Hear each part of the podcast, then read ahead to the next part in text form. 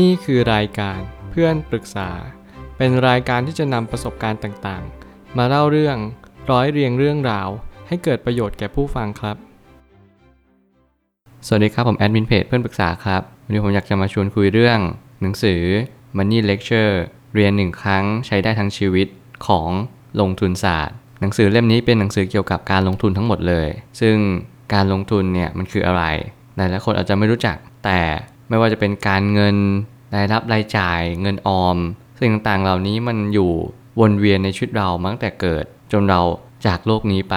แต่เราทุกคนหารู้ไหมว่า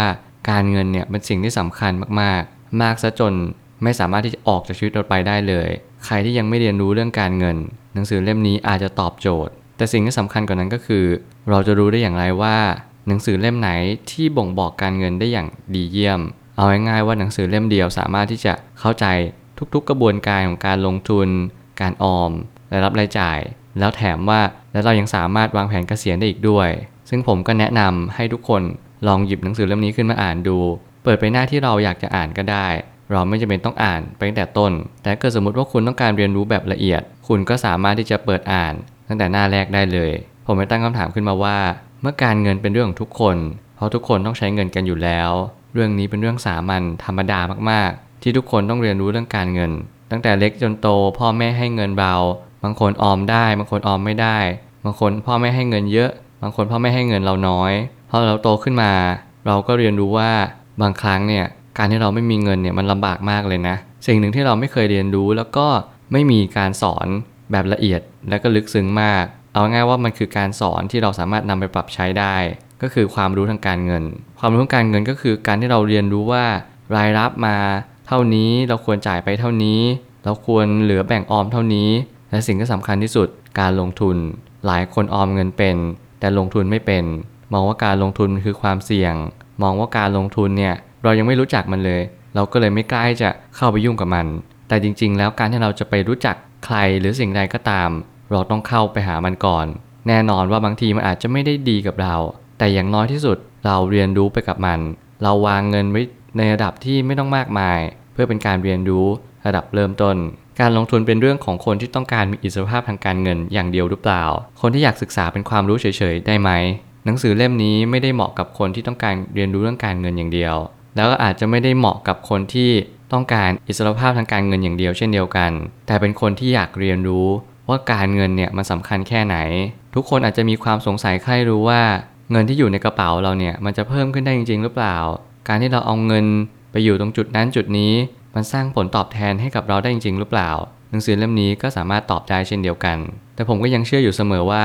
การเรียนรู้ทุกอย่างไม่ว่าอะไรก็ตาม แล้วยิ่งการเรียนรู้ในเกี่ยวกับชีวิตประจำวัน มันเป็นเรื่องที่จำเป็นและก็สำคัญมากๆ เหมือนมันเป็นคู่มือการใช้เงินแล้วกัน หลายคนอาจจะไม่เคยเรียนรู้ว่าเงินเนี่ยต้องเรียนรู้ด้วยเหรอเราได้มาแล้วก็ใช้ไปเราอยากจ่ายเท่าไหร่ก็จ่ายไป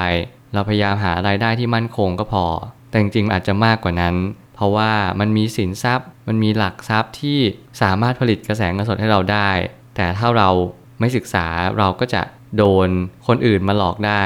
และสิ่งที่สำคัญที่สุด เดี๋ยวนี้มันจะมีสิ่งที่เรียกว่าแชร์ลูกโซ่ การที่เราทำเงินแบบรวดเร็วมากๆ ภายในเดือนหรือ 2 เดือน หรือว่าภายในปีเดียว ที่เราสามารถที่จะสร้างเงินหลักหมื่นหลักแสนหลักล้านได้ ซึ่งในความเป็นจริงแล้วมันก็สามารถทำได้ แต่มันเป็นเรื่องที่เราต้องศึกษา ถ้าเกิดสมมติว่าเราไม่รู้เราจงหาความรู้ นั่นคือตัวตอบโจทย์ที่ดีที่สุดสำหรับคนทุกคน วางแผนเกษียณคือสิ่งที่เราจะต้องเรียนรู้กันทุกคน เช่นเดียวกัน ใครวางแผนก่อนได้เปรียบกว่าเยอะมาก หนังสือเล่มนี้ก็ได้บอกเรื่องการวางแผนเกษียณ มันเป็นสิ่งที่สำคัญจริง ๆ แล้วผมก็ยังเชื่อว่าคนทุกคนตั้งแต่วัยรุ่นเลย ตอนที่เราเรียนจบมาแล้วก็ได้ ช่วงเวลานั้นเป็นช่วงที่เราจะต้องหางาน หาเงิน เราจะต้องเรียนรู้ว่าเอ้ยรายรับรายจ่ายคืออะไร การทำงบการเงินขึ้นมาก็สำคัญเช่นเดียวกัน เหมือนกับว่าเรารู้ว่าเราควรจะใช้จ่ายยังไง เราควรจะออมเท่าไหร่ มันทำให้เรามีวินัยทางการเงินมากยิ่งขึ้น บางคนผมก็เชื่อว่าอาจจะยังไม่เคยเรียนรู้ที่จะออมเงินด้วยซ้ำแต่การออมเงินเนี่ยมันเป็นบ่อเกิดของการลงทุนต่อไป เมื่อเรามีรายรับรายจ่ายแล้ว สมการง่าย ๆ ก็คือ เราอยากเก็บเท่าไหร่ เราคิดไว้ก่อน แล้วเราก็เหลือเท่าไหร่แล้วเราค่อยเอามาใช้ นั่นคือสมการที่สมบูรณ์ที่สุด เราไม่ควรจะเป็นสมการแบบนี้อย่างเช่น รายจ่ายลบรายรับ เท่ากับเงินออม เอาง่ายๆว่าจ่ายเท่าไหร่ รายรับไม่รู้พอไหม บางทีก็กู้ยืมมาอีก หรือเท่าไหร่ก็เป็นเงินออม บางทีเงินออมนี่ไม่มีเลย เพราะว่าเราใช้ไปเรื่อยๆ สิ่งที่สำคัญที่สุดก็คือ เราต้องเอาเงินออมมาเป็นหลัก เพื่อเราจะออมได้ถึงจุดที่เราต้องการ แล้วเราก็เอาเงินออมเนี้ยไปลงทุนต่อ เพื่อให้เรามีสินทรัพย์ที่เติบโตมากยิ่งขึ้นในอนาคต แถมมันยังเหมาะกับพอร์ตเกษียณ หรือว่าเหมาะกับคนที่ต้องการเกษียณด้วยเช่นเดียวกัน อย่าลืมคำนวณเงินเฟอ้อด้วย ราะสิ่งนี้จะกัดกินเงินเราในระยะยาว รวมถึงกัดกินแผนเกษียณของเราด้วย เงินเฟอ้อนี่สำคัญมากๆ เฉลี่ยต่อปีก็คือประมาณ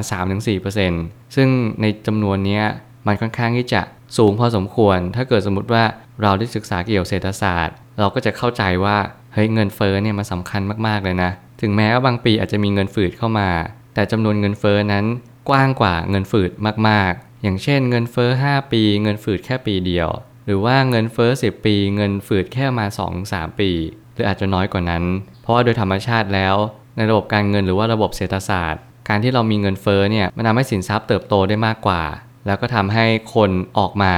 ลงทุนมากยิ่งขึ้นด้วย สุดท้ายนี้หนังสือเล่มนี้จะมีการบ้านท้ายบท ซึ่งจะเป็นตัวช่วยให้คนที่ยังไม่แม่นยำในเรื่องของตัวเลข และเป้าหมายทางการเงิน ได้เน้นย้ำตัวเองไปในตัวด้วย แล้วผมก็ยังแนะนำหนังสือเล่มนี้อยู่เหมือนเดิมว่า ใครที่ยังไม่รู้เรื่องการเงิน ใครที่ยังไม่มีพอร์ตเกษียณ ยังไม่รู้ว่าเราควรจะทำยังไงในอนาคต เราจำเป็นจริง ๆ หรือเปล่าที่เราจะต้องวางแผนทางการเงิน หนังสือเล่มนี้เป็นการอธิบายง่าย ๆ มีการทวนโจทย์เพื่อให้เราไปตอบคำถามว่า เรารู้เรื่องการเงินจริง ๆ หรือเปล่า บางคนอาจจะอ่านในเล่มนี้แล้วสามารถตอบได้เลย คุณก็สามารถเรียนรู้ได้เลยจากตรงนั้น บางคนมีความรู้จากที่อื่น เพื่อจะมาเป็น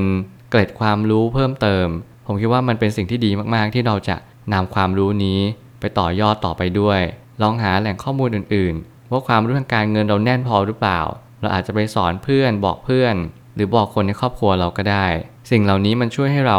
มีความสุขในชีวิตแบบระยะยาว เพราะเราเริ่มวางแผนชีวิต วางแผนการเงิน และอย่าลืมว่าการเงินเนี่ยเป็นสิ่งที่อยู่กับเรา ตลอดจนชั่วชีวิตของเราเลย ผมเชื่อว่าทุกปัญหาย่อมมีทางออกเสมอ ขอบคุณครับ รวมถึงคุณสามารถแชร์ประสบการณ์ ผ่านทาง Facebook Twitter และ YouTube และอย่าลืมติด Hashtag เพื่อนปรึกษาหรือ f r ร e n d t a l k ด้วยนะครับ